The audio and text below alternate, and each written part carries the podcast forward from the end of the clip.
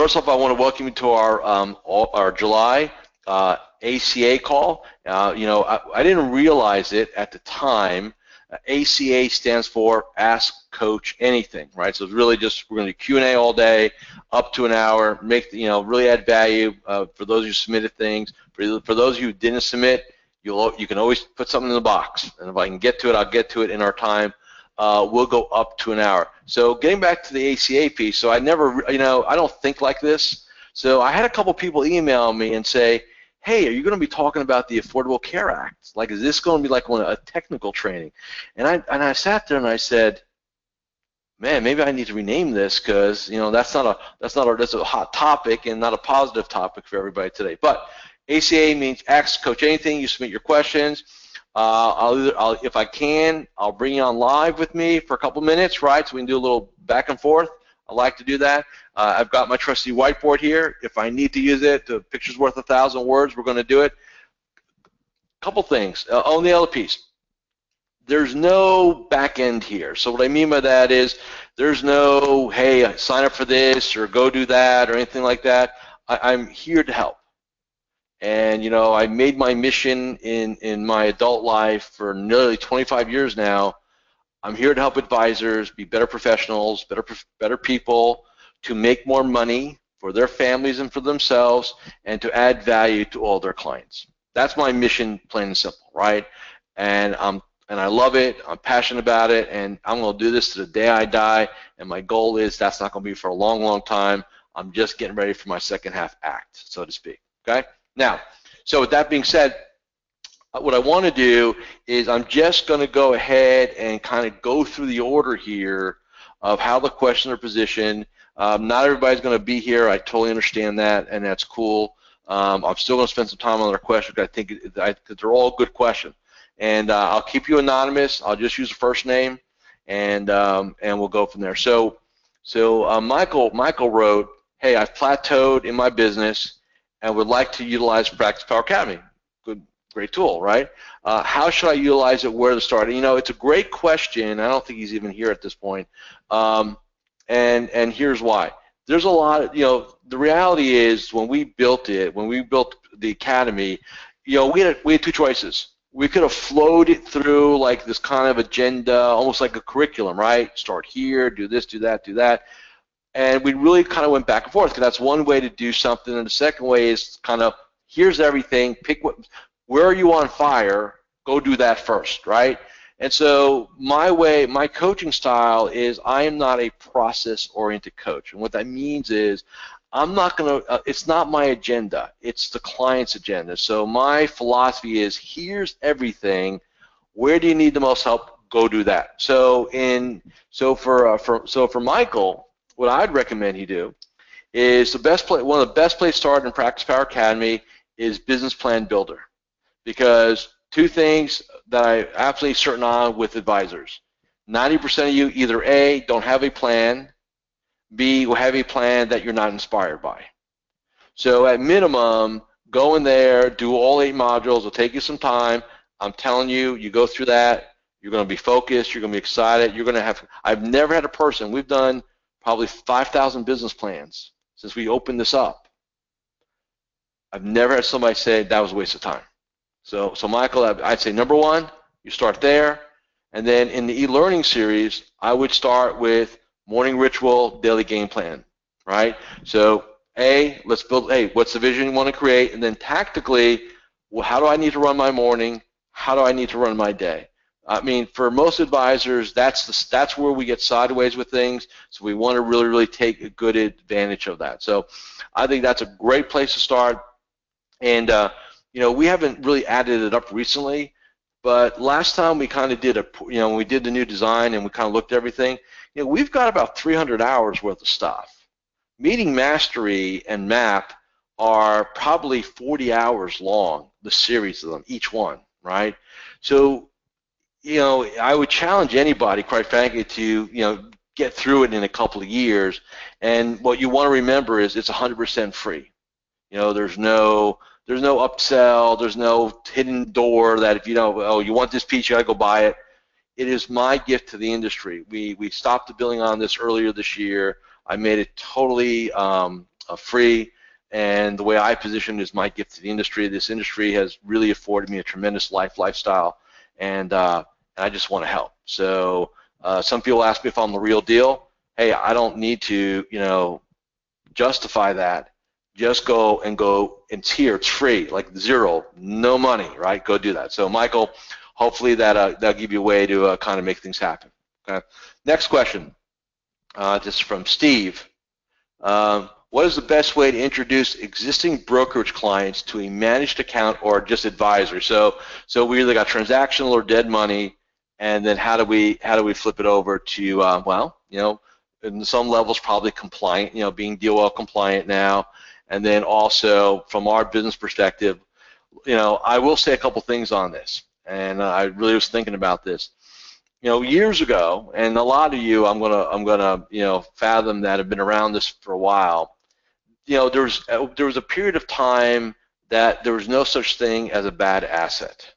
There was no such thing as a bad client. In other words, if you know, even if they were not driving any revenue, it was totally non, you know, it was buy and hold, non-transactional, non-fee, quote unquote. It was okay because at some point there, there's going to be a liquidity event. They're going to need money or they're going to die, right? And we're going to have to liquidate this. So there's our so from an advisor's perspective, there's hey, there's that pot of gold at the end of the rainbow. And and today, that's the furthest thing from the truth because now that those dead assets are liabilities in the new world. You know, when I when somebody when I said, hey, how much money do you have under management? Well, I've got 125 million under under uh, you know in assets. Great. How much of that is, is fee-based, advisory, in a model, being reviewed, touch-base calls? And they'll say, you know, 75 million, and there's like 40 million. That's not. I said, well, okay. So what you really have here is you got 75 million of assets and 40 million of liabilities. And they go, what are you talking about liability? And I said, look, right now they're not generating they're not generating any revenue the chances are they may be taking up some of your time or your team's time, right? So that's there's money out the door, right?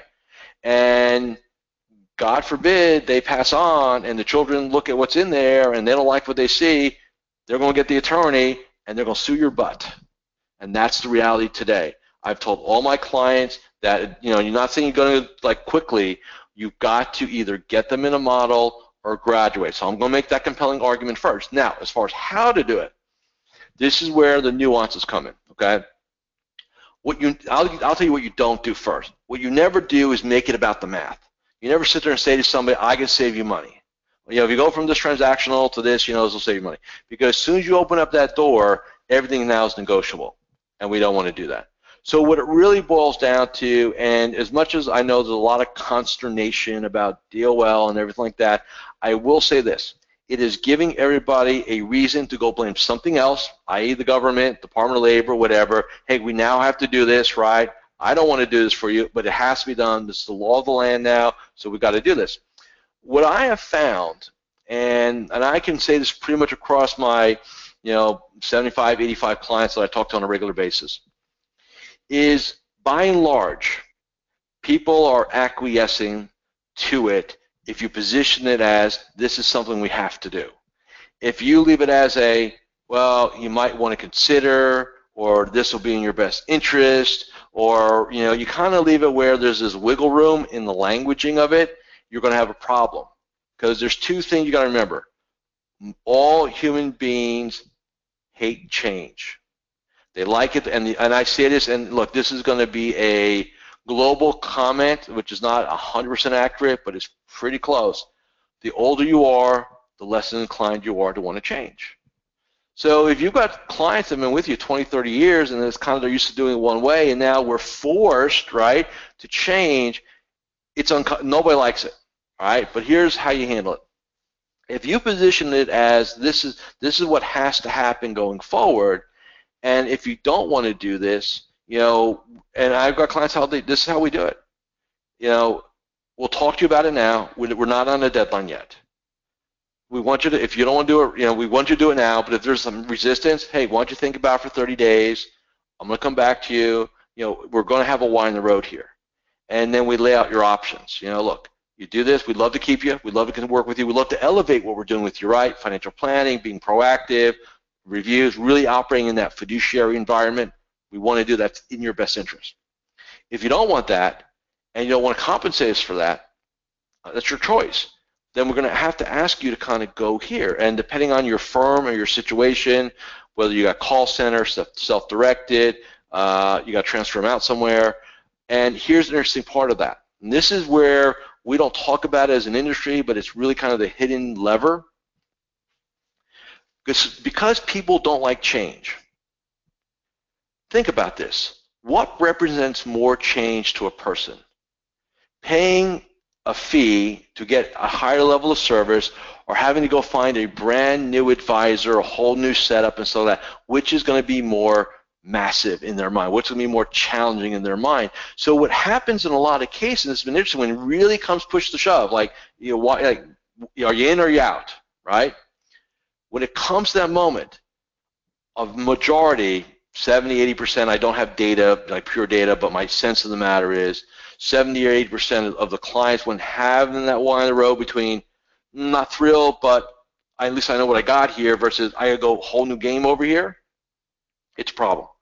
Now, the other thing, Steve, and what you did not ask, but I want to add, and this is for everybody, there's a there's a hidden business opportunity in all of this DOL mess. Here's the opportunity. This is a tremendous time to go to those clients that you believe have, you know, they're cheating on you with another advisor, there's some outside money, things like that. And if you can get your fees a little flexible, a little creative, right? Uh, you know, kind of get outside the box a bit. It is a tremendous opportunity to say, hey, bring that here. You're going to have to, by the way, that person over at the other firm, they're probably having that same conversation with you if you can bring it all here, we can do this with the fee, and it's actually going to save you money, and it'll be easier.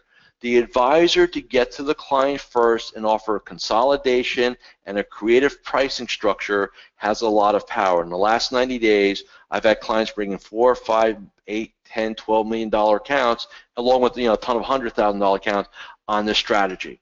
It is a tremendous opportunity and a great reason rationale to go get the money right? As long as you can offer them an overall better pricing structure and an overall value proposition, I'm telling you, the business is there to be had, and nobody's thinking about it because everybody's worried, everybody's worried about everything else. It, here's what I would say, and this is not directed at you, Steve, just kind of everybody. Ignore the noise and look for the business opportunities because they're there and they're plentiful. There's more money in motion today than I can ever remember. The baby boomers are retiring, advisors are retiring, or at worst, they're not retiring and they're just hanging out collecting a check doing jack for their clients. There's just a plethora of opportunities, and we're, and we're seeing it. So, you know, you will, as, as a human being, professional, person, and a per, human and a person, you will manifest, you will see what you want to see. So if your brain is all about all this mess, you're going to see nothing but mess. If you think about, hey, where are the opportunities? I wonder how we can leverage this. What can be there? It now becomes an opportunity. So just be careful kind of what you're what you're looking at because it's easy to get wrapped up in all the negative stuff and what you really miss are the great opportunities. So just keep that in mind. So, so there's always uh, great entrepreneurs, and, and I know a lot of you don't think of yourself as such, and you need to start. Great entrepreneurs always look for the business opportunity in every situation. And that, in my mind, is one of the biggest business opportunities. Okay? So, um, next, how do you define your ideal client when you just start to build your book or when you have limited demographics? So, this is by Katie, and let me see if Katie's here. Not yet. Okay. So, to me, look, and by the way, this is like I'm going to I get to use whiteboard now, so it's cool, right? So, look, when you're starting out in business, I'm to address this to her, and, and you all you all get a feed on this. Is the you know we'd like to say, hey, we're to have this hard minimum, and we're do that. At the end of the day, when you're starting your business, the most important currency you have are relationships, client relationships, COIs, your network, because we're in a relationship business. The relationships are our most valuable currency. So to Katie's point well, you know, how do you define ideal client? I'm going to give you my ideal client definition, which, by the way, is for all of you, right? And I'm going to, and I, I did come up with an acronym, so I'm going to tell you what it is. Hopefully, you, I hope it doesn't go backwards, all right? So I got that. I got that, I got that, and I got that. LPCL. That is the way we measure client relationships. So what's the L? Do I like you? Because if I don't, because if you got a client you don't like, and it's, it's one of these deals, right? They're on the phone, your stomach turns. They're coming in for a review. Man, you just want to puke and you want to call in sick, right? Whatever it is. So number one, I don't care if you're one month in the business or 30 years in the business. Life is too short to deal with asses and idiots. Okay? So number one, they, you got to like them. And part of this like, by the way, is they respect you. They respect you as a person, and they respect you as a professional. Next, simple math, money. They're profitable, so P for profitability. So they're going to, they'll, they'll drive enough economics to warrant your time. Now, starting out, your economics your economics will be at a different level, so you'll have much lower minimums. Uh, and let's face it, you're going to do certain things that are probably going to be at an economic short-term loss as you practice your craft. But at minimum for everybody, what you're and when we talk minimums in this industry, and by the way, this is the thing I take a very big exception to this industry has this concept about assets. Well, I have a $250,000 $250, minimum or half a million dollar minimum, or my firm counts a qualified household at 250. That is absolutely irrelevant today. What's relevant to your business is, and look, if you got if you got 40 million dollars of dead money, that ain't paying your mortgage. That's not going to pay your car payment. That's not going to put your kids in college. You got to think of what do I need economically to have a client what is the minimum amount of gross revenue that I need to make this work for me, right? And I'm not going to sit there and say it is this X or Y. I mean, for some of my clients, it's 2000 a year. For some, it's 5000 a year. For some of my clients, it's $25,000 a year. So again, the beauty of our space is guess what? You can have it all, all right? So profitability. Next, coach. And I would put ability below there. So coachability, what does that mean? They take advice. They, they listen to you. They let they let you help them, which is why we're there to begin with, right? And we look, we've all had this. I've had this. I know a lot of you people on the call have had this. You get a client, man, they just don't listen. It's like they're like rockheads, and you're and they're paying you, and you can't help them, and you're like, what? And you know, whether it's because you need to tweak a portfolio, or do you need to do some financial planning, or their wills, their will and estate plans in shambles, and they don't care. It's like they have to take it. You do not want to ride shotgun on a train wreck. So that's got to be one of the things. So one of the things we want to measure always is are they going to be coachable to us? Are they going to? Are they going to allow? Are they going to? Uh, we, is this going to be like pulling teeth every time we got to make a recommendation? Every time we got to do something? It's like a like a big debate. Again, that's a lot of energy, right? So make sure they're coachable, right? You got to make sure they'll take advice, right? And this is the this is the one that I, I, I hate the word optional because I, I really don't want to say it that way. But if I had to pull one off, I'll pull this one off. Leverageable. Now, what do I mean by leverageable? They'll act as an advocate. They're open to introducing you to people that they know that need your help. They're, they're open to, again, in my perfect world, right, we have these four measurement pieces. And this is how, whether you're, again, 30 days in the business or 30 years in the business, you want to measure your relationship. Now, I do have clients, and, and I, I look, I deal with a lot of OCD people, right? So I do have several clients that will actually take this formula and look and go through their client list once a year and grade them. How one to five. How much do I like you? Five being perfect, one being, you know what, we should probably get rid of you economics, and people actually, I've got clients that actually have a scale, and they come up with this kind of, you know, in their minds, pretty sophisticated scoring system, and that's how they decide what households they want to graduate. And they do it by a scoring mechanism. And I'm not, by the way, I'm not advocating it here. I'm not saying everybody should do this. But if you if you're one of those kind of OCD types, right, and you want something that's a little bit more process driven, which is okay, here's a great scoring way. Like likable, profitable, coachable, leverageable, right? There's a formula. That's how you look at client relationships, okay? So, next, uh, from Jeff. New client agendas. I need a resource. Okay, cool. So I know he's a, I, I know who the he is because he he's a client of mine. So I'm just gonna. You guys will all see this on the replay anyway, so you don't need to see it while I'm here. Best place for first meeting agendas. And outlined is going to be Practice Power Academy, Sales Training, Meeting Mastery. There's 27 modules there. I think the first meeting starts at, at uh, session 13, 13, 14, 15, I do believe. It's probably a couple hours long. It will give you a list of questions uh, that you want to have. And by the way, and this, and he brings up a great point here. A lot of advisors have this this mishmash process around meetings. It's really bad and it's it's not just bad because you lose opportunities. You rob people of the opportunity of you of you helping them. You just blow it. I hate to say it any other way. And because you just kind of have this concept, and and look, you know, to me, the first meeting, and it does, and look, I can talk different meeting models, and there's various, there's variations, and we're not going to get into that here. But the universal on the first meeting is for all the variations. You're there to build rapport, build trust, and gain a deep understanding of that human being and what their issues are. You're not there to pitch your process. You're not there to pitch your your your product. You're not there to pitch, you know, your business. You're there 90% to interview them and get them to answer questions and get comfortable with you. Because think about this from just a layman's point of view. If we think salesman or saleswoman, doesn't matter. What are the characteristics? If somebody says, describe for me a salesperson, one of the key characteristics you're going to find in there, they talk a lot. They present. They pitch, right? We don't want to be that person. So we want to be, we want to have those anti-characteristics. I want to be, I want to be pleasant, respectful, caring, I want to have great empathy. I want to ask great questions, and all the questions, by the way, are in the Sales Training Center on those again uh, on those audios.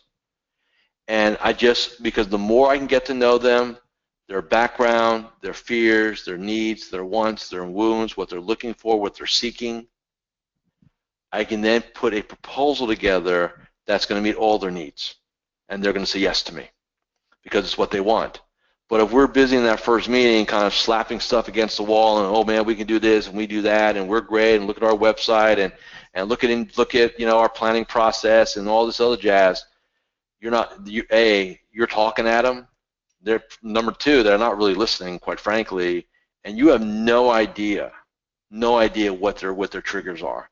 And I see this every day in my work. It with some of my long-term clients, it's like, okay, let's get this fixed um, there's too much money at, on stake. There's too, you know, it's almost like we're, as an industry, we're lazy. I was, telling, I was talking to somebody about this yesterday.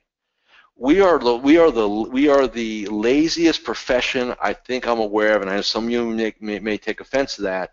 But let me explain what I mean. I'm not talking about how much time you spend in the office or how hard you think you work. I'm talking about lazy mentally because we would just rather zone out on a meeting or something like that because it requires energy to be present with somebody. Yet we can have hundreds of thousands or millions of dollars online and our brain we're checked out because we don't want to focus. That's what I mean. And that will cost you hundreds of thousands of dollars of income every year to be checked out in your client meetings and in your prospect meetings. So so for you, so basically, you know, for Jeff, just go and Practice Power Academy, get those modules, and build and you know build an agenda builder that's yours. So if people ask me, hey, why don't you just kind of create this fact finder? The problem with it is, it's everybody's going to have a different thing, right? And I have to charge a lot of money, and I don't get into that. It's not my business. But listen to the audios, listen to the questions, listen to the sequencing that I do, and build it out. This this will work. So hopefully, Jeff, that will uh, that will help you with that. All right, let's go on to Daryl. Um, what's the best way to market and develop retirement plans and investments to small business? Okay, so K, you know, so we're going to be in the K business, right? So a couple things real quick. Um, the old days, right? Uh, I guess five years ago, maybe. Um, a lot of ways, guys and gals of mine got K business was there were really two avenues, maybe three. Uh, number one, you build relationships with CPAs. They have small business people. You can kind of get in that way. Number two, you can go to every Chamber of Commerce event known to man in your area, network the heck out of it, and get get to meet some business owners that way. Or the third way is you would actually get in your car, drive downtown or wherever, and you'd like walk like they used to cold walk, right? And you know, I look, I think everything still works. Uh, it's just that okay, highest and best use, right? What's most effective? So I do have I do have several clients that do operate in this space, and here's what we're doing now, kind of new. Um, first off, I think branding matters. So here's what I would say with everything going on with ERISA laws and everything like that, I would never recommend to any, any one of my clients to dabble, dabble with K plans. They're just too, they're just too, they're, yeah, first off, the margin's like this, unless you got a huge plan, and the only way you're gonna get a huge plan if you're an expert, right? So if you're gonna play here, you got to be really careful, right? You got to have a lot of, you know, you, you know, you you got to you got to have a lot of growth there. So what we like is first off, if you're going to play there, be an expert, right? And being an expert meaning you know your stuff and you can showcase it. So whether you do consulting, look over their documents, understand if they're doing if they're operating as fiduciary for the plan, like you got to really do a lot. You know, I, I find the K business now is primarily education based, and in order to educate effectively, you've got to be the expert, right? And that means you've got to brand yourself. So again, I don't know where you're located, um, but look, in your neck of the woods, man, you got to be known as the K-man, or however. You know, I'm not saying that as like, oh, let's slogan that out. But you got to like, if you walk around, if you're at any social event, any business event, they know, hey, if you got a retirement plan, you want to talk to this guy. If you're not sure you're getting a good deal, you want to talk to this guy. And the way you do that is you talk. You again, again, I don't know your model if you're a wirehouse or independent. You talk, you write, you podcast, you blog, you video, you claim that identity. Um, I have a lot of clients in various cities, um, and I won't get into details because it's kind of confidential. That you know we talk about you know how do we dominate how do we dominate an area, and you know most advisors are just trying to survive. I want my clients thinking about dominating things, right? How do we become known as the go-to person for X, whether it's doctors or small business people or this or that, right? Whatever it is, we want to nobody's you're never going to wake up one day and somebody's going to say, "Hey, Daryl, you know what? We're going to we're going to anoint you our local 401k guru or K guru." It's not going to happen. You know, nobody like nobody anoints me. I got to go build what I do. I got to build my credibility. I got to build my reputation, and that's what I've done over the last almost 25 years. You got to do the same thing. And that's for everybody here. You know, whatever market, whatever niche, whatever you want to go do, you know, it's not just about working hard is about smart. It's about being, you know, okay, you know, let's think about this for a second. And what are some of the innovative ways? And again, I don't, I'm not professing to everybody's background and what kind of platform they have, independent, RIA, firm, whatever. But whatever you can do to be innovative and kind of claim a niche and area, it's critical. I mean, you know, I, I, I truly believe this in five years, if not sooner, because I'm already seeing it, you know, our business model is going to be pretty much an online model. Our business development is going to be, there'll be a lot of it's going to be done on the web. A lot of it's going to be done with social media because it's already happening. You know, it, it's already happening here and in, in other industries. So I think for him, you know, for Daryl, I think what it matters is to market and develop, you got to get known as the guy. Give away your consulting. Sit with people. Add value right? Go to a small business owner. Hey, when's the last time you had your plan audited? Well, what's that? Well, we check this, this, and this. I'll do it for free. I just want to help you. Even if you can't get the deal, they're going to be appreciative you did that, right? And then that gets a reputation. That's because if you don't get a chance to look at those plans, you got no chance at all, right? You got to be in it to win it. So that's what you need to do with Daryl. Hopefully that uh that gives you a little little background on there. Let's uh let's move on. So let's go on to uh, to Dennis. Dennis says, "What have you found to be the best way to motivate yourself when feeling run down, weary, etc.?" So, so we'll just say slump, right, from that perspective. And I think, uh, you know, he's here, so let's grab him. Well, be careful what you wish for, Dennis. Right? Let me see if I get you. If not, no big deal. Um, uh, can you hear me? Can we hear you say something?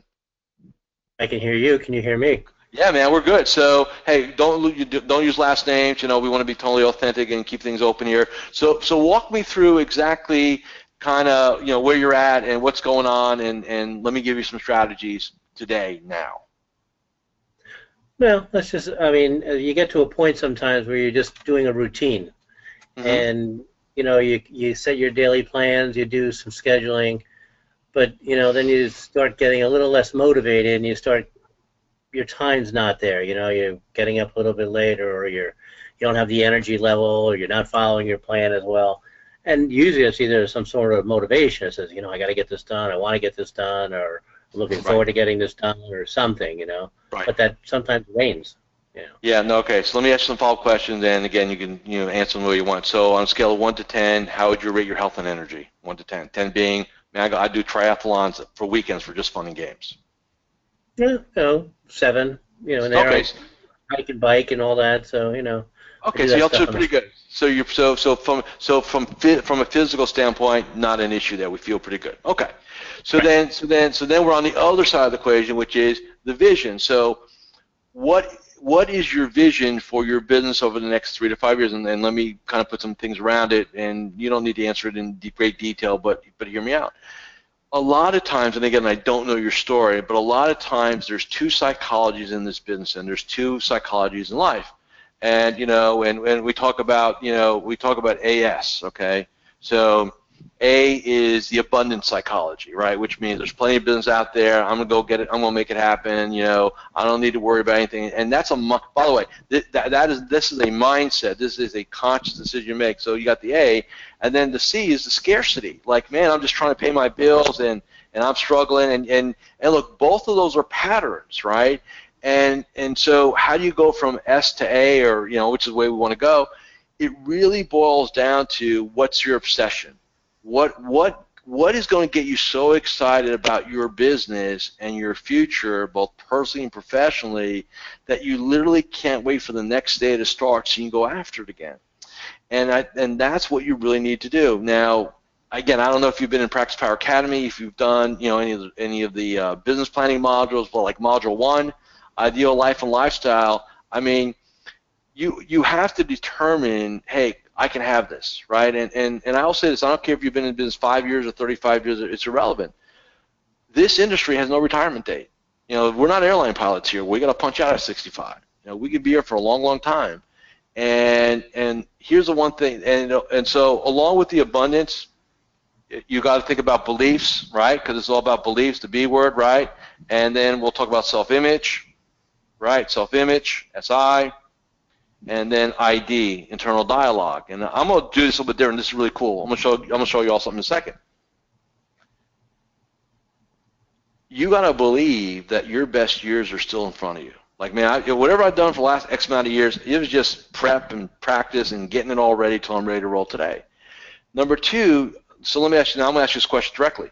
Do you have a set of compelling goals or a vision for yourself that man you really really bought into? Do you have that?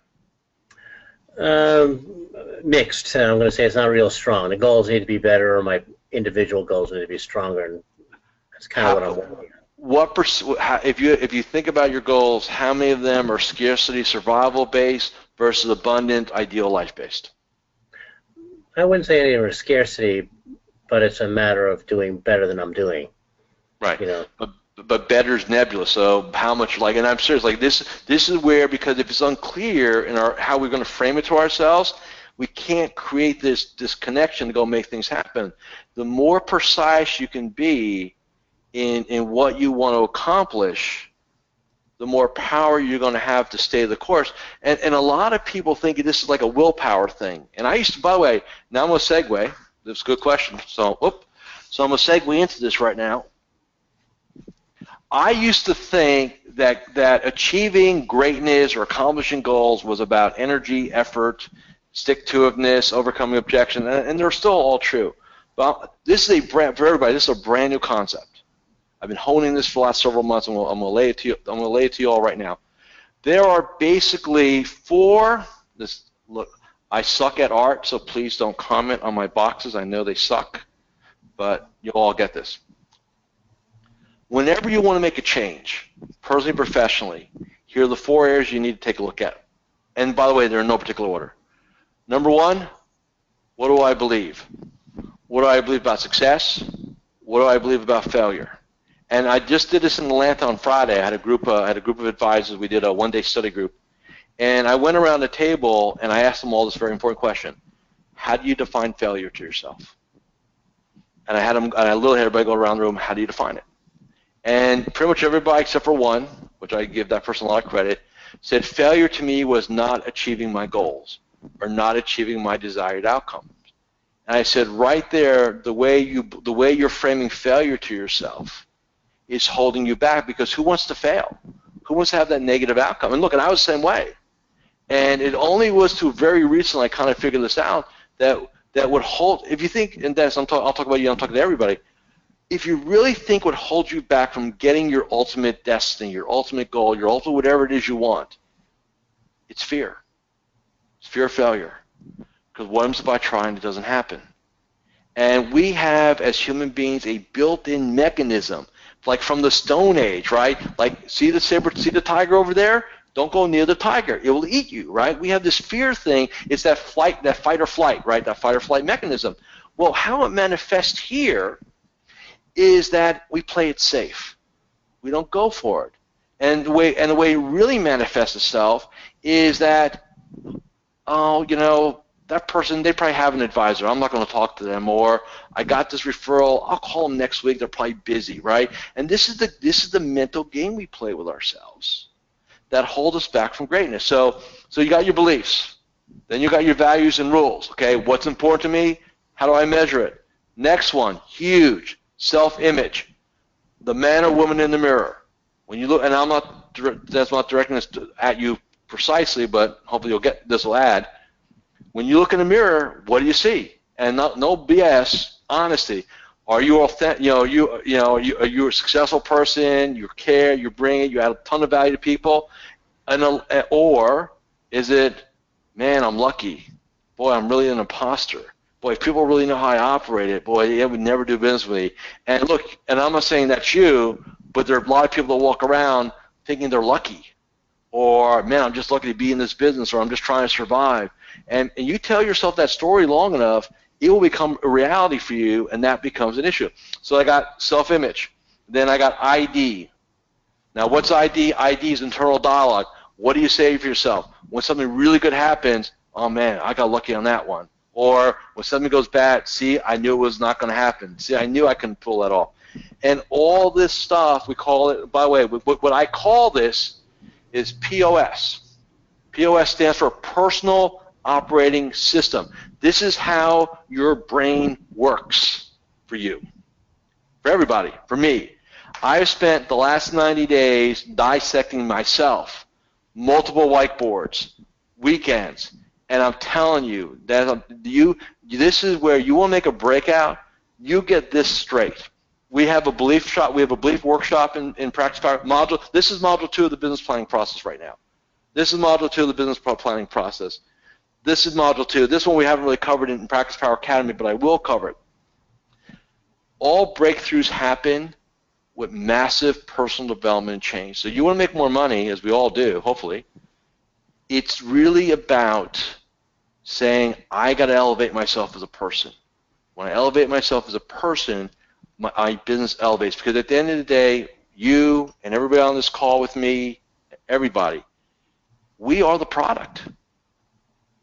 Period. You know, we think it's our planning process and what we sell and our portfolios and all that jazz. No, no, no, no, no. Those are way down the list here, second, third, fourth, fifth, sixth. Primary, you. And a lot of people don't want to hear that because that scares the crap out of them, but it's true. So the question must be asked then, what do, what do I need to improve me, the product? That's what's most important. Does that make sense to you? It does, yeah. Yeah. So I mean, that's what it means. Like, like, you know, like I can sit there and tell you, hey, man, let's do more calls, let's get some more meetings going, let's do more reviews. And I'm not saying that's not part of the recipe, perhaps, but what you're gonna, you want a game changer. This is the game changer because this is what's holding everybody back. How you look at failure, how you look at fear, how you look at yourself, how you talk to yourself. You're the product, man. If there's and if there's and if you when you get this aligned to where it all works the way you want it to work, it, it's like a switch, and I wish I, I just wish I can impart to everybody how magnificently powerful this is when you adapt it to yourselves. It's like you don't. You, it's almost like you're you're seeing things differently. You see opportunities. You see everything so clear. So I, I, I would you know, and I've got some other videos on this on my YouTube channel. You can check them out. Um, but that's what I'd recommend. Like massive change. Like if you're in a pattern, get out of the pattern. Change your morning ritual. Right? Go out. Maybe do it in a different location. Change it. Do things like that.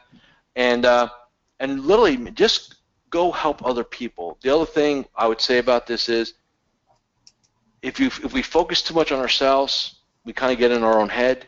If we focus on helping others, we're out of our head, we're helping other people. That's also a great way to break out of a slump. Okay? Thank Fair enough? No, thank you. Thanks for a great question, by the way. I didn't, I didn't know if I was going to get a chance to do that POS thing today, so I appreciate that. All right. I uh, got a couple more questions here. So um, Terry writes, hey, what's the best way to get back on track once you've been off track for a few weeks? So let me, first off, is Terry here? Um, nope. So uh, so she's lucky, I guess. So so off track happens for a couple different reasons.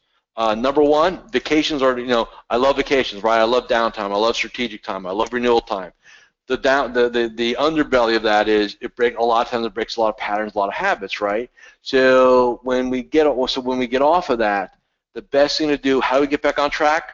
Number one, status of our morning ritual that if you lock your morning ritual down, and that's why even when I'm on vacation, I go away on downtime, whatever, I may not do the same ritual I do, like I'm here, but I'm always going to do elements of it because I want that discipline, right? It's, it's almost like this, man. You know, just you, you just because you go on vacation, it's not like you're you're not going to take a shower and not brush your teeth because you're on vacation, right? There are certain commonalities you do no matter what. I believe a morning ritual is one of those commonalities. It happens no matter what. It has to happen no matter what right? So I would say, first off, how's my ritual? Because if it's crappy right now or not where it is, that's problem number one. We go fix that, right? Then once I have that fixed and in a good place, then everything else should feed off it, right? My daily game plan should be there. I'm executing. I think that's really important. And then the last thing I'll, I'll comment on it is that it's a momentum thing, right? So if you're going to be out of the office for like two or three weeks or two weeks or even a week, you know, it's probably not fair to say, hey, first day back, I'm, I'm exactly the way I was when I left. Sometimes, you know, I find for every week you're out, at least it's usually a day or two to kind of get things back right. And I think we've got to remember that. So morning ritual number one, we roll a daily game plan, we get back to our disciplines, right? That's very important. Second thing is vacations tend to do another thing to us we tend to have a little fun, right? We have some more. We have some cocktails. We eat some food we shouldn't eat. Oh, dessert? Yeah, let's go for it, right? No problem. And so we also kind of compromise our energy level sometimes, and that will definitely add some. You know, it will definitely exacerbate a situation.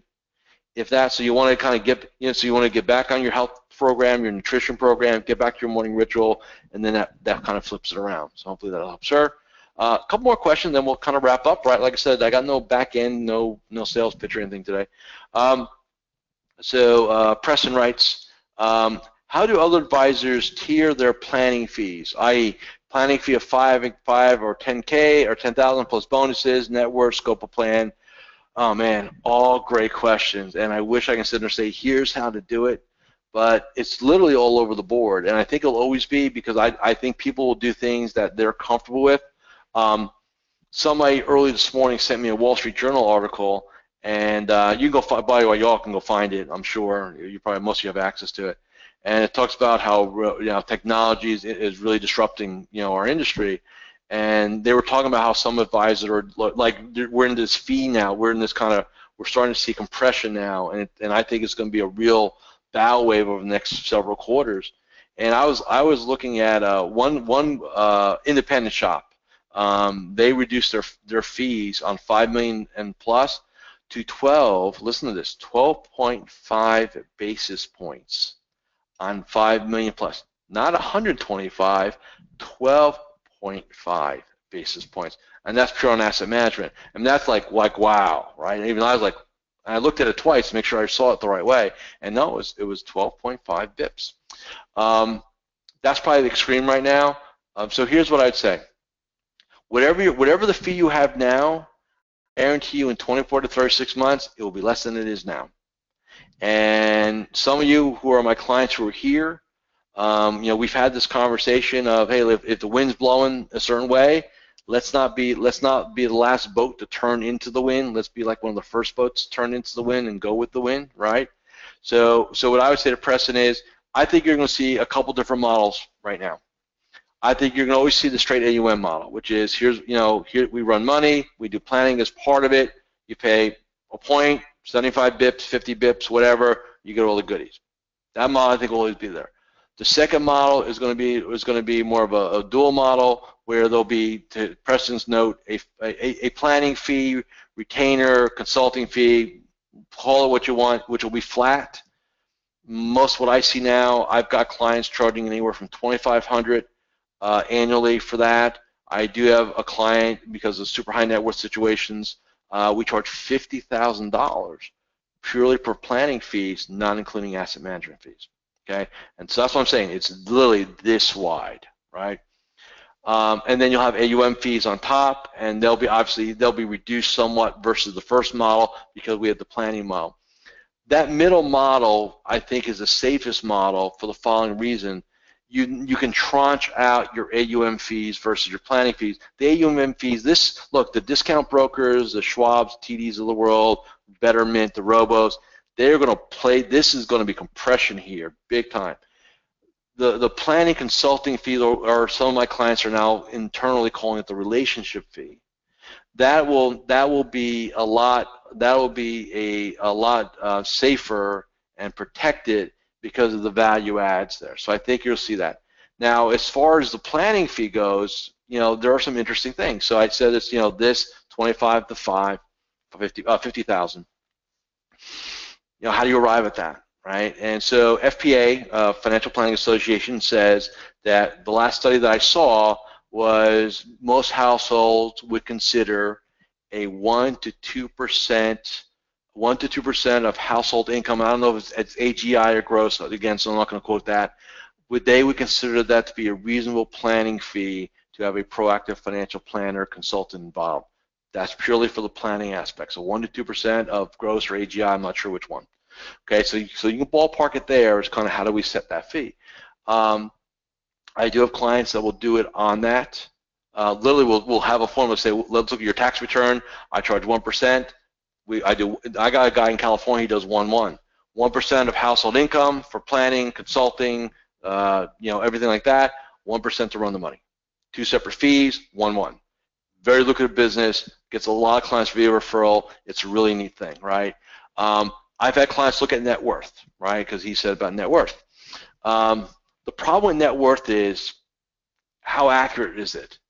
You're going to go to Zillow every every year and kind of get a feel for that, right? How do you value their cars, their art collections, right? I mean, so so as as interesting as it is, it's highly problematic. Where off a tax return, hey, this is the number, right? This is what gets reported to the government. So I think there'll be, I think people try to figure out a net worth calculus to arrive at a planning fee. I really think you're going to see the, the revenue, the household revenue or income drive some planning fees with a with a with the AUM fees coming down that way. So you know, I just think that's our space. I mean, we're I'm seeing it now. I mean, I've got clients. We're you know we're bringing business in uh, four, five, six, seven million dollar accounts, 50 basis points um, and we're getting the business. So you know, it's going to be very interesting in the next couple next couple of years. Um, what this going and we're seeing more, by the way, is in the high net worth space. So the million plus, that's going to be this is going to be the bloodshed here soon is in there, right? Because that because most people that's highly coveted business. The um, the half a million dollar, I'll call them mom and pop middle middle America, and I say that respectfully. I, I think because they're not as nearly highly coveted, I think there's a little bit more room to run with that a little bit.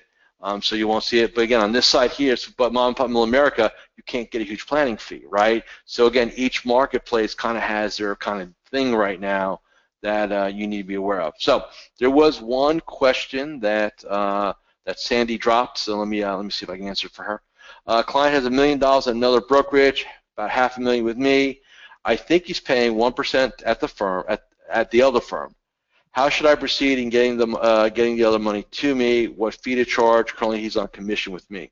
So, um, I think the best way to do that, at least I have found through working with other clients, is to offer him Uh, you know, the word second opinion review, by the way, which I know our industry throws out there, like, okay, you know, here for everybody, right?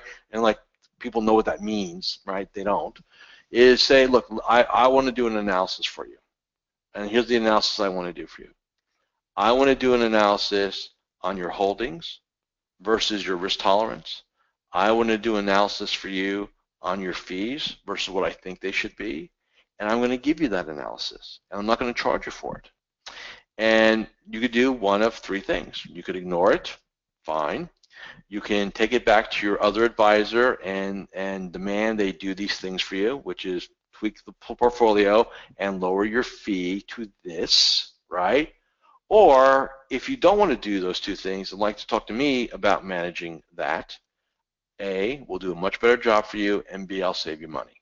And that's exactly what it has to sound like coming out of your mouth. We can do a superior job for you, and we can save you money. And then if you want to put some gap, and I'll, I'll play the game here real quick. Um, and look, I I'm not going to get uh, whip my calculator out. So for you math OCD people, bear with me. So let's just say, uh, Sandy, for sake of argument, we can save them hypothetically 25 basis points. So on a million dollars, that's 200, $2,500 a year times 10 years is $25,000. You want to put six or seven percent market on that, extrapolate through you're going to have a number. It may be 75,000, 80,000, 100. I again, some one of you all can figure that out and let me know what that number is.